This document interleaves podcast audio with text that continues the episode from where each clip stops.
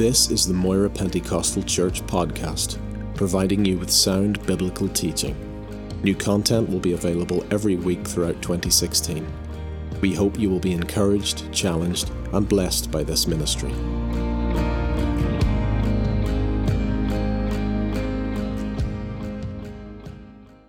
Please, this morning to Philippians chapter 1.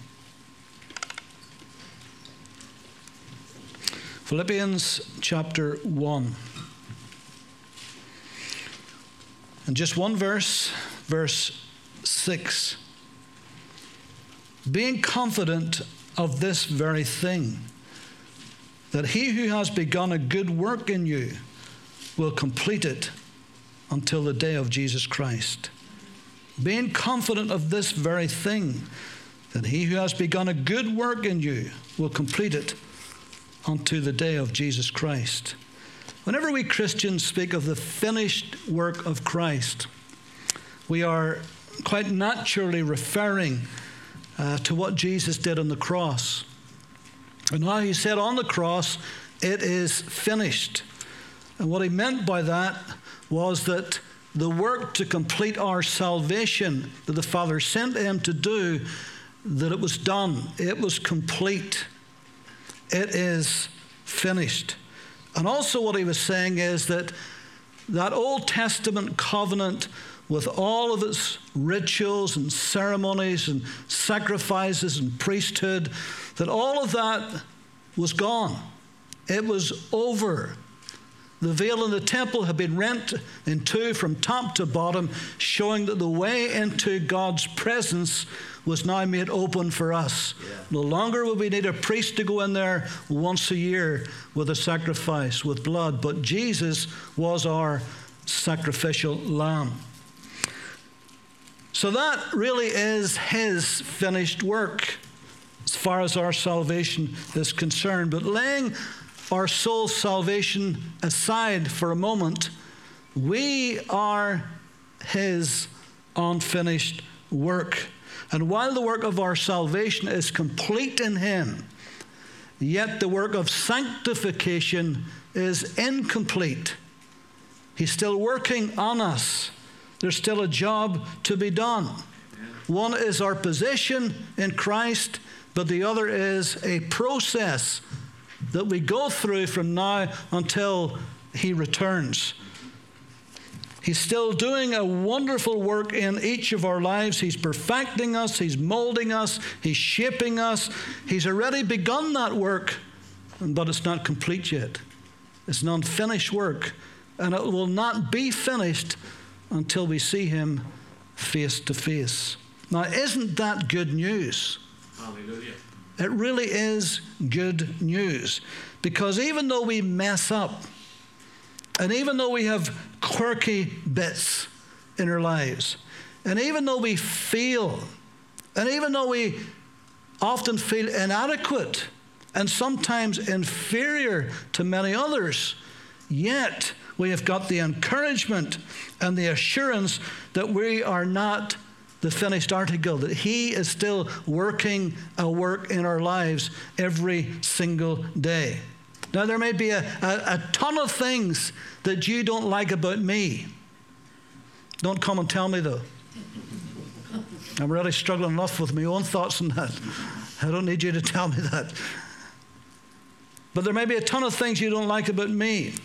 There may be times when I will do something that, or say something that was unchristlike.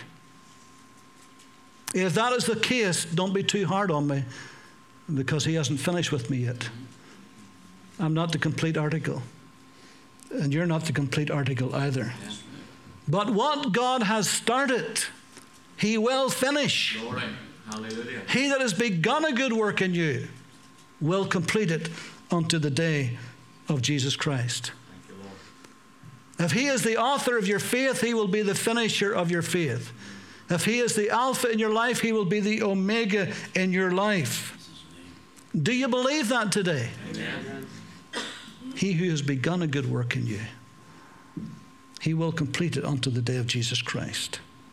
What confidence, what assurance, what strength That gives when you know that God is still working in our lives, that He started something, but it's still continuing. So there's hope for us, isn't there? In Isaiah 49 and Jeremiah 1 and Psalm 139 and Galatians 1, all of the writers, the prophets and Paul, all tell us that even before we were born, God had a plan for our lives.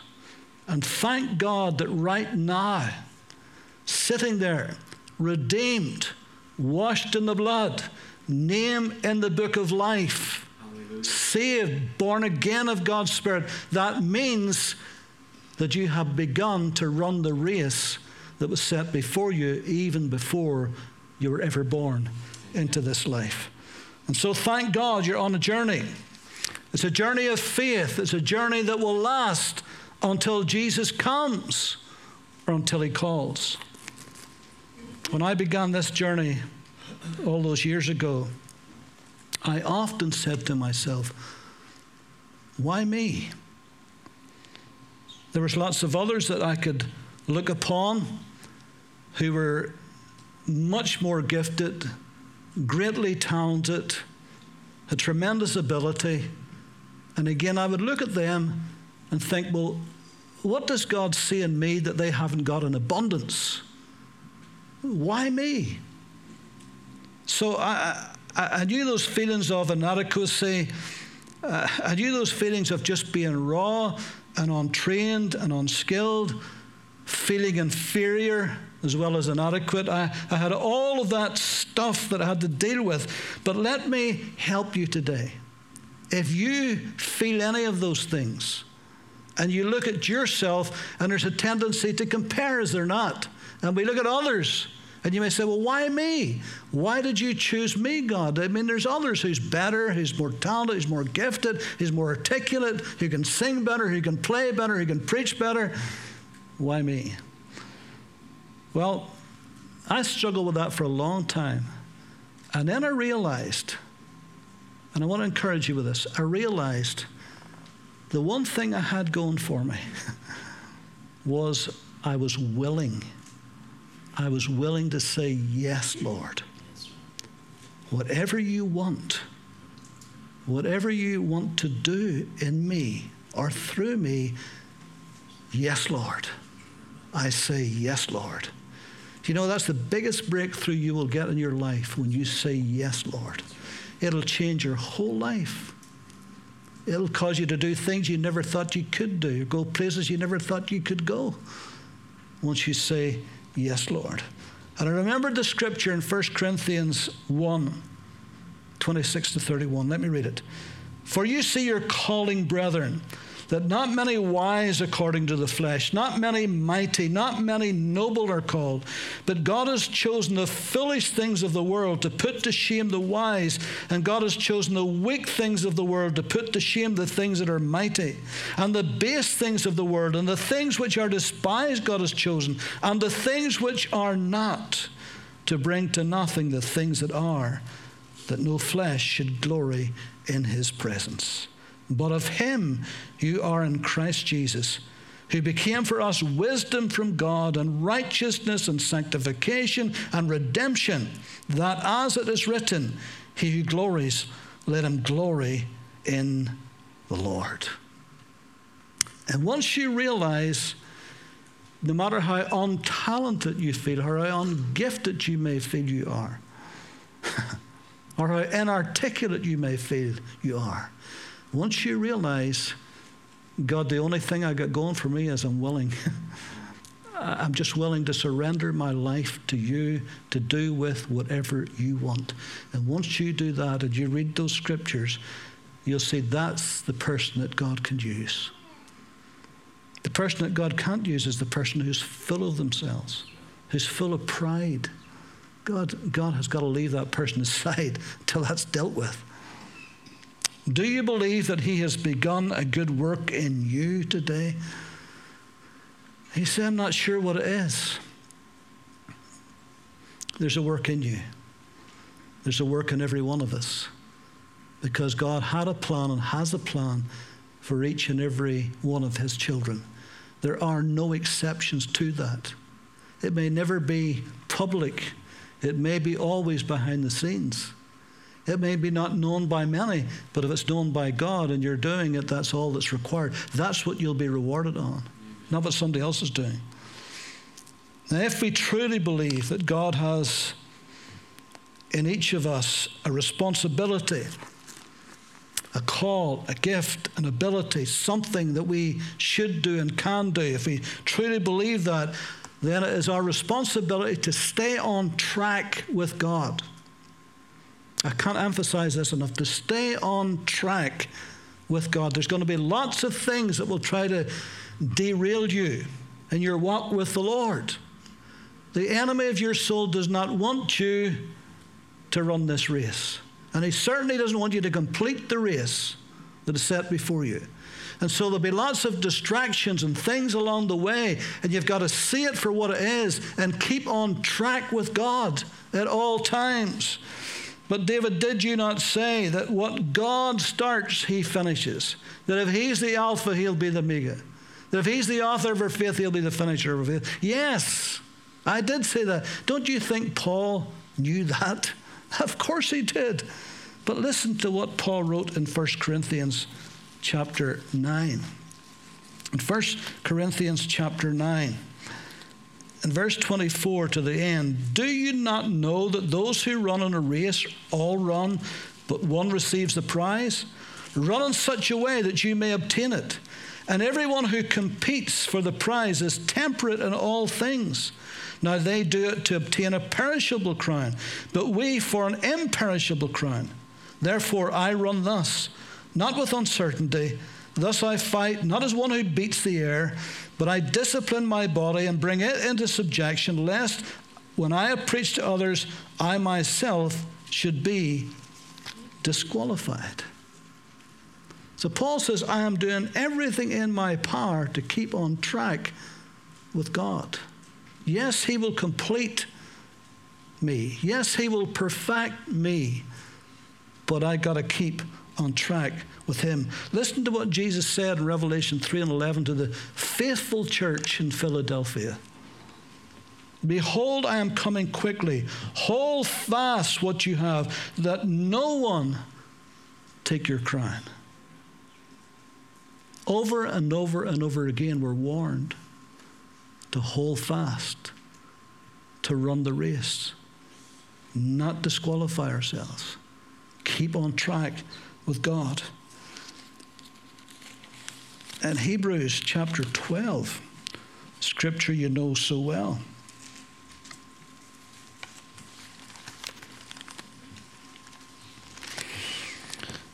Just the first couple of verses, first three verses. Therefore, we also since we are surrounded by so great a cloud of witnesses, let us say, lay aside every weight and the sin which so easily ensnares us. And let us run with endurance, with perseverance, with patience, the race that is set before us, looking unto Jesus, the author and finisher of your faith, who for the joy that was set before him endured the cross, despising the shame, and has sat down at the right hand of the throne of God. For consider him who endured such hostility from sinners against himself, lest you become weary and discouraged in your souls. You have not yet resisted to blood, striving against sin. And so the writer to the Hebrews again is saying that we must continue to keep on track with God. Each of us is a work in progress. He hasn't finished with us yet. In Psalm 139, sorry, Psalm 138.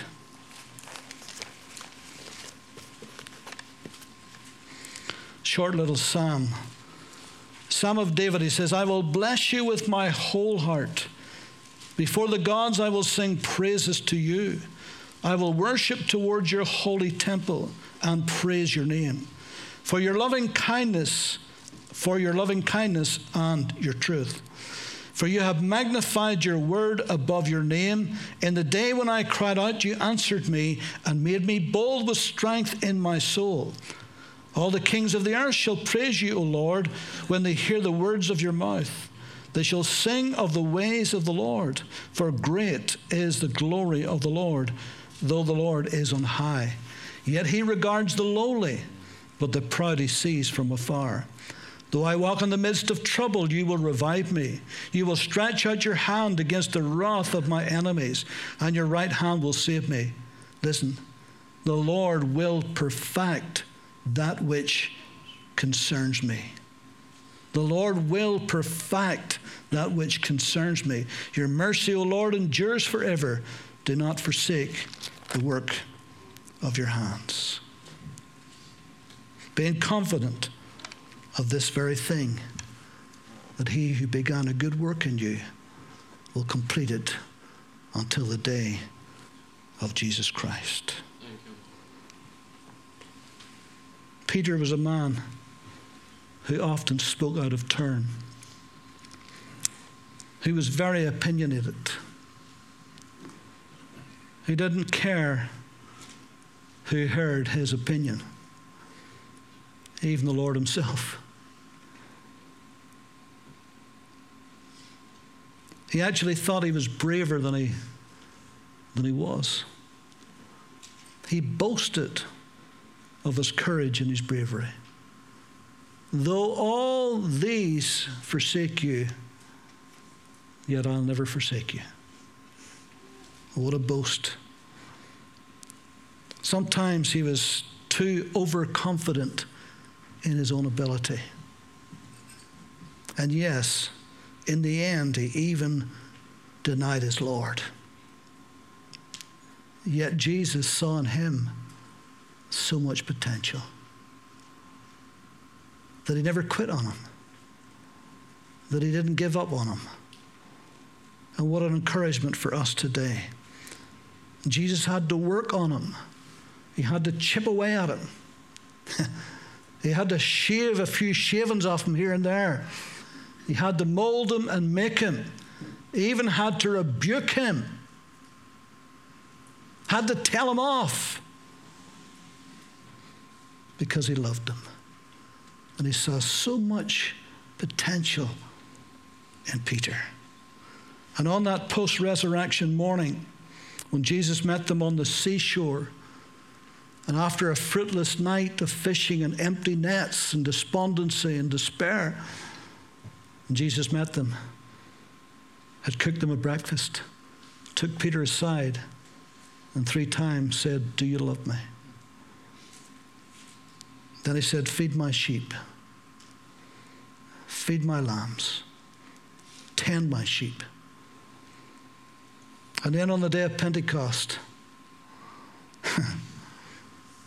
Peter, that failure, the one who was humbled to the dust, the one who had been a broken man, he stood up in the power of the Holy Ghost and preached his greatest sermon. And thousands, thousands, thousands came to Christ in one hour. Aren't you glad that Jesus didn't give up on him? He who began a good work in him. And he hasn't given up on you either. Sure, he hasn't. I love that verse in, in Luke 22.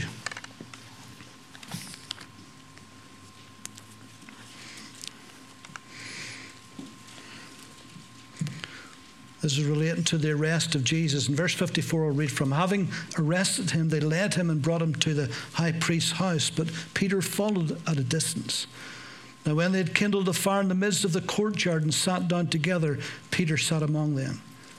And a certain servant girl, seeing him as they sat by the fire, looked intently at him and said, This man was also with him. But he denied him, saying, Woman, I do not know him.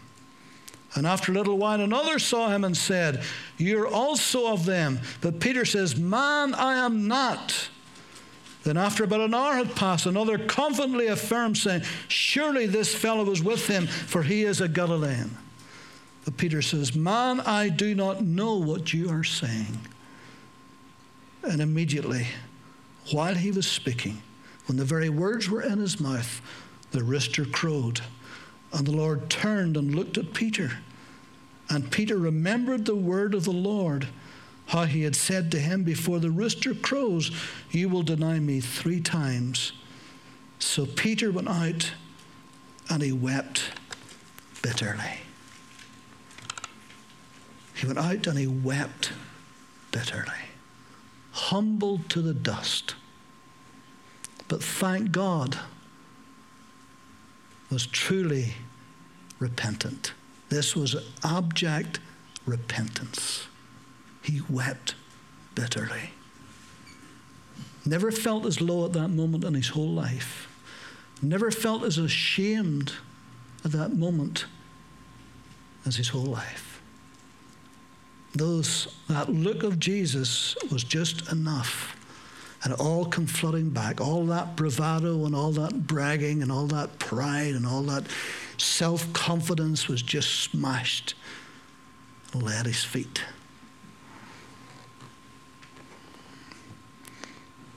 But you know, Jesus can work with somebody who's humble and somebody who's prepared to repent. Somebody who's prepared to hold up their hand and say, You know what? I'm sorry, Lord. That was me. I am that man. And if we can do that, he'll never be finished with us. And Jesus saw here in Peter someone that he could work with. He'd have to remold him, he'd have to shape him. He'd have to take him aside and say three times, Do you love me? For every time he denied him, Do you love me? Do you love me? Do you love me? And so, if we are willing to be humble, if we're willing to repent and say, I got it wrong, I made a mistake, then God will start. Well, God will finish what He started. He'll keep working on us.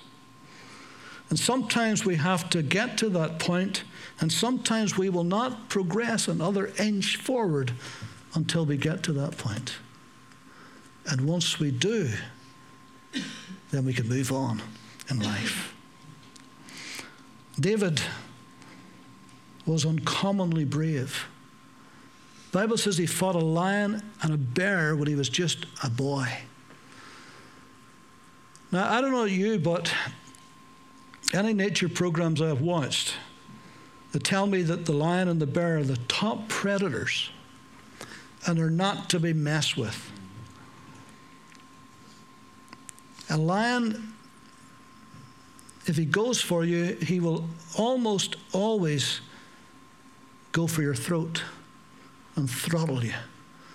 When you see those big animals, they jump on their back and they bring down, you'll notice there's always one who will grab the throat and suffocate the animal and kill it, and then they'll eat it. But the sad bear is different. A bear will just start eating you alive before it kills you. He doesn't care where it starts, it'll take a bite out of anywhere. And young David was just a boy. And single handedly, with his bare hands, he killed a lion and a bear. He was uncommonly brave. And later on, just as a young lad, as a, as a stripling, he slew the great giant of Gath, Goliath. What courage! He was a brilliant musician. The Bible says David played the harp skillfully. He was a great poet and songwriter. We call them the Psalms. He was the best king that Israel ever had. Israel prospered under his reign. He put all of his enemies down. He was a brilliant strategist. He was a great warrior, fearless in battle. And yet, and yet, he had weaknesses. It's often said that the best of men are just men at best. And that could be said about David. He was weak in so many areas. And that morning, when he should have been out at the battlefront, when he should have been with his armies, he wasn't. He was safe and secure and confident and prosperous, strong, but not as strong as he thought. When he saw Bathsheba bathing, his weakness overcame him. And you know the story well, I don't have to repeat it to you. Committed adultery. Not only that, but he was complicit in the death of her husband, Uriah the Hittite, one of his bravest soldiers. Covered the whole thing up for about a year. It was the worst year of his life because he was living a lie and he knew it. he knew it. And of course, we know that moment whenever the prophet came to him. The prophet told him that story of the ewe lamb.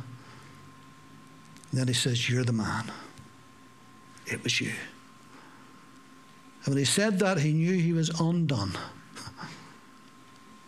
he knew that he was well caught, that God had exposed his sin, his inner life, and he was not going to get away. He was going to have to repent. He's going to have to humble himself.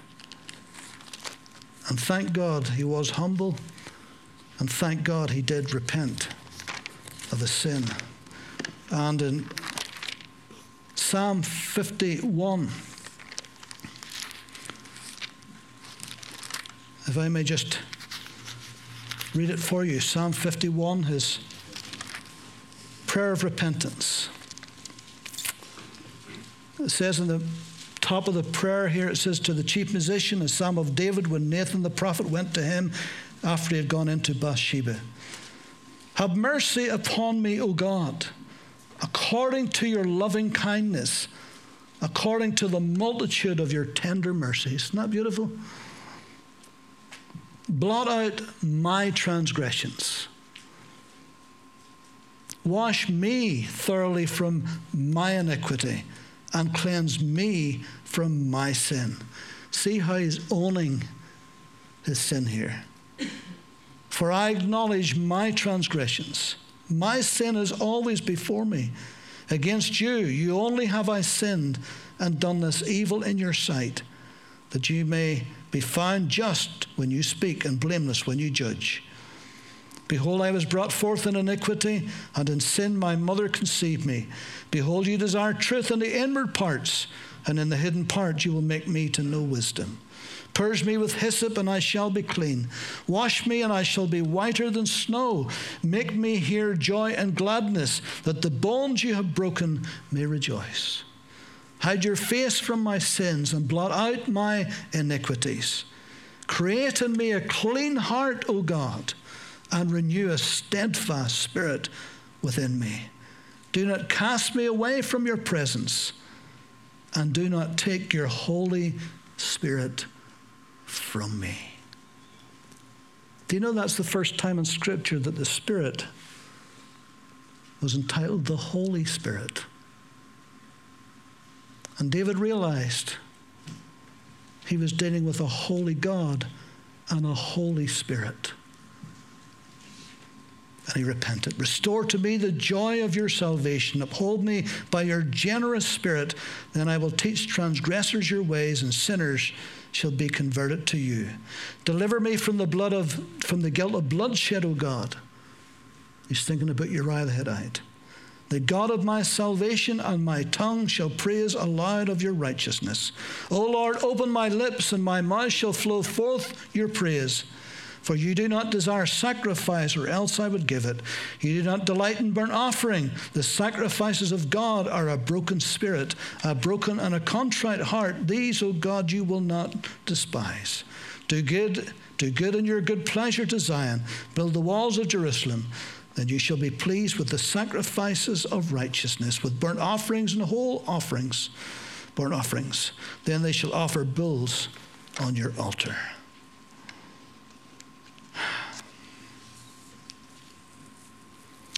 In Acts 13, Paul is giving one of his defenses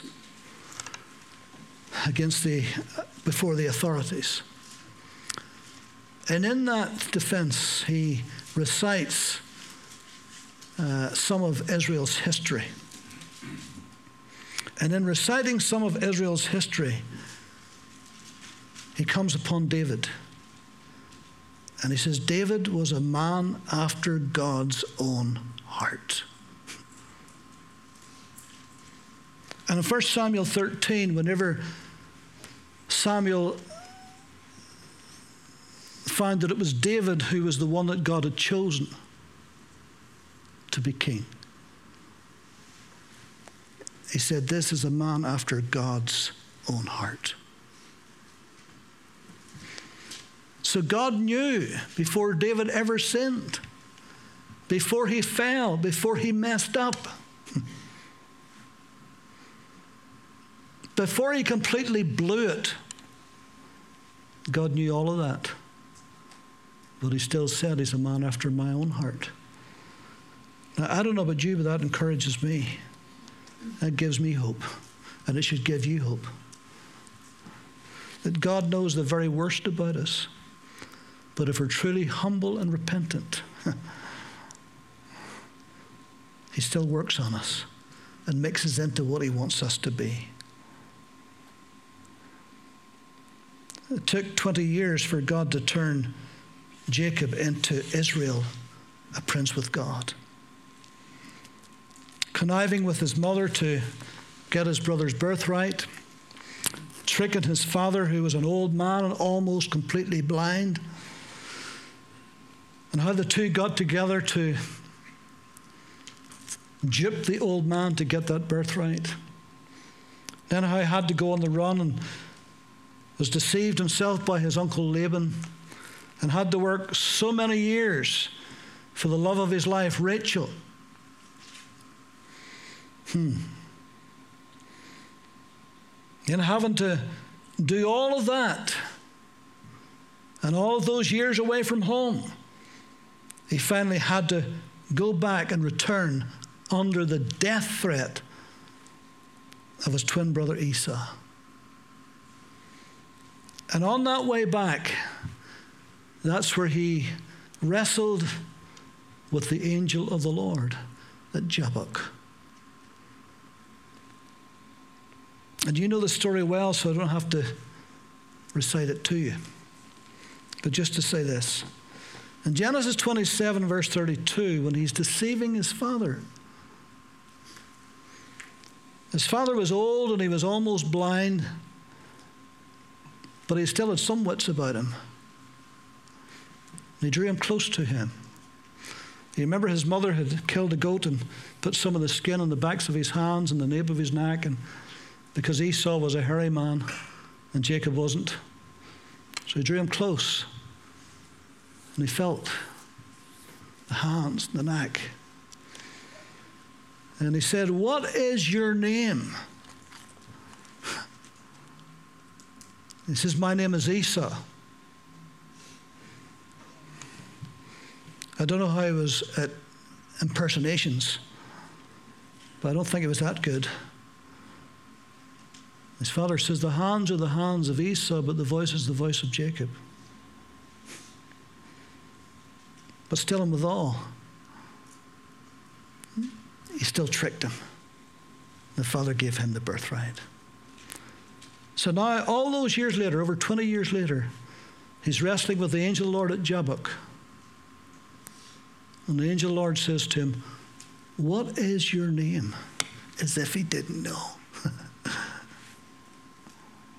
How many knows that when God asks you a question that he already knows the answer to, it's not for his benefit, it's for your benefit he's asking. And he answered, he says, My name is Jacob, the deceiver, the supplanter, the cheat, the fraud, because that's what his name meant, the heel grabber. So he owned up. My name is Jacob. All of that cheating, all of that deception, all of that deceit came flooding back.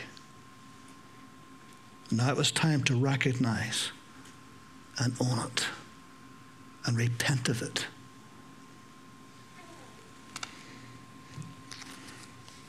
You remember how the angel of the Lord touched him in the hollow of his thigh? And he went lame for the rest of his life, limp on that leg, to remind him of that experience. And he said, You should be called Israel, a prince with God. a prince with God. What a difference it makes when God hasn't finished with us. Psalm 138, David is struggling with how God's promises and his plans was going to work out in his life. Remember, Samuel had anointed him. He knew he was going to be king. But he had a lot of problems to be king because Saul was on the throne for a long time, even though God's anointing and presence had left him, but he was still on the throne. And then, even worse than that, his own son Absalom. You know, David was many wonderful things, but he wasn't a good father. If you don't know, if you want to know the wrong way to handle your kids, read what David how he handled Absalom. Completely wrong. And boy, he paid a price for it. Absalom wanted to kill him, wanted to kill his own father and Ahithophel, who was David's confidant for years. He says, My own familiar friend has lifted up his head against me. That was Ahithophel. He sided with Absalom. And David again had to go on the run. And many believes this is when he wrote Psalm 138, when he was on the run from his own son Absalom. So he's trouble on every side, betrayed by his closest friend threatened by murder by his own son, in exile on the run, not on his throne where he should be. And he writes this psalm. And what did he do? It may surprise you. Surprised me when I read it. Verse 1, he says, I will praise you with my whole heart. Here's the psalmist coming out. Here's the, here's the worshiper coming out. Here's the man after God's own heart coming out, in spite of all of the trouble that was around him. I think most of us, when we're in trouble, all we do is offer up God our petitions. And David offered up his prayers and his worship. And there's a big difference, isn't there? Whenever we're in trouble, we like to moan and groan at God, don't we? why did this happen? Why did that me into this? Why is this going all around me? And David says, I, I, will worship you with my whole heart. And that's what he did. We bombard heaven with a request. David bombarded heaven with his worship. And what a difference that can make with his whole heart. He wasn't waiting for the circumstances to be in his favor first because they weren't in his favor in the natural. And he wasn't waiting for them to be in his favor first. He just praised God with his whole heart anyway. Not easy to do. Probably be the last thing we feel like doing. But even if we make a start, it's amazing how that lifts you and encourages you and gets you through it. And then he says something even more amazing. In verse 2, he says, I will worship towards your holy temple and praise your name. Now, what is so wonderful about that is that the temple hadn't even been built. The temple hadn't been built. It was in his heart. It was something that he desperately wanted to do. It was something he was planning on as soon as he would get his throne, one of the first things he would do was build a temple for God because the ark was in a tent. And he wanted to be in a temple. He wanted something that was fitting and majestic and royal, something that would be wonderful to put the Ark of the Covenant in. So before it was ever built, it was in his heart and in his mind. That's what he wanted to do. That's why some people say that David didn't write this psalm. But he did write it. Everything about it is Davidic. Everything. So David was looking beyond his present circumstances. In his heart, he wanted to build a temple for the Lord, and we know that that was what he wanted to do. And God says, No. No, your son's going to build it, not you. You have blood in your hands, not you. And gracious as ever, he said, Okay, Lord, I'll provide the funds. and he provided everything that was needed for his son to build the great temple, the Temple of Solomon.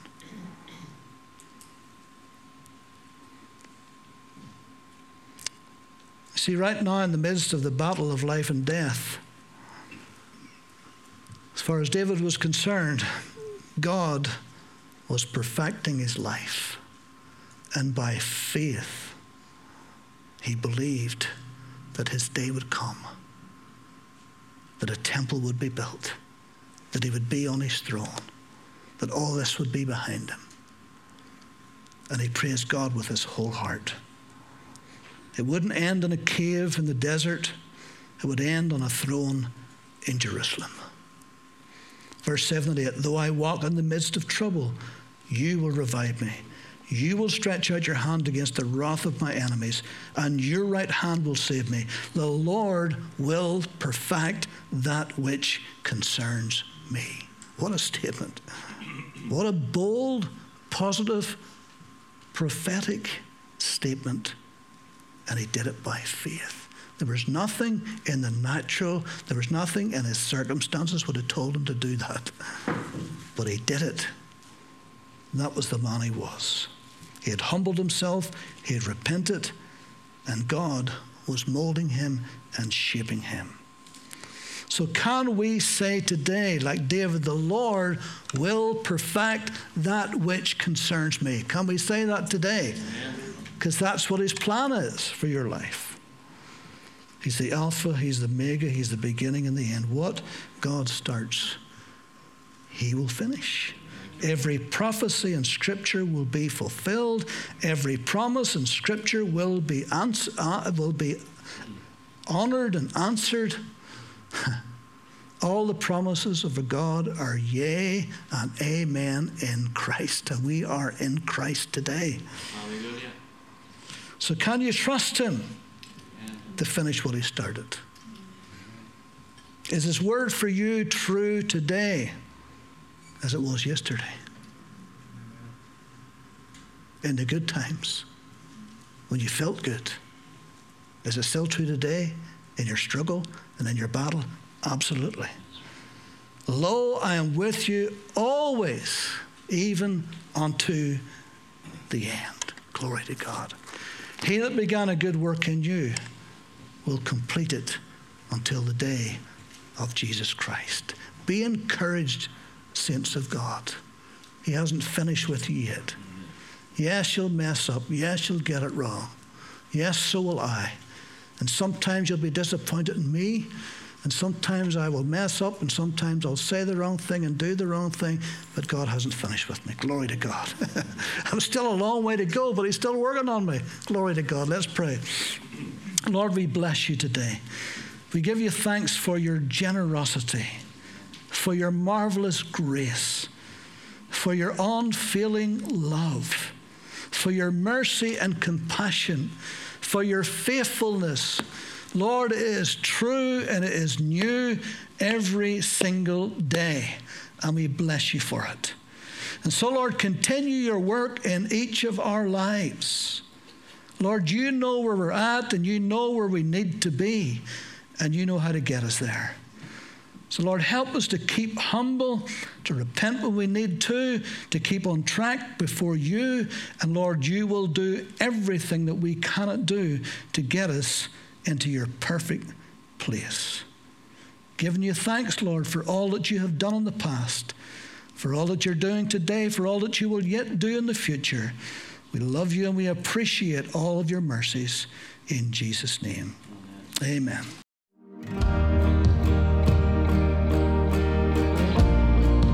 Thank you for listening to this podcast. We produce a variety of sermon videos and inspiring Christian content available for free on our YouTube channel. Just go to YouTube and search Moira Pentecostal or visit our website for more information www.mpc.org.uk.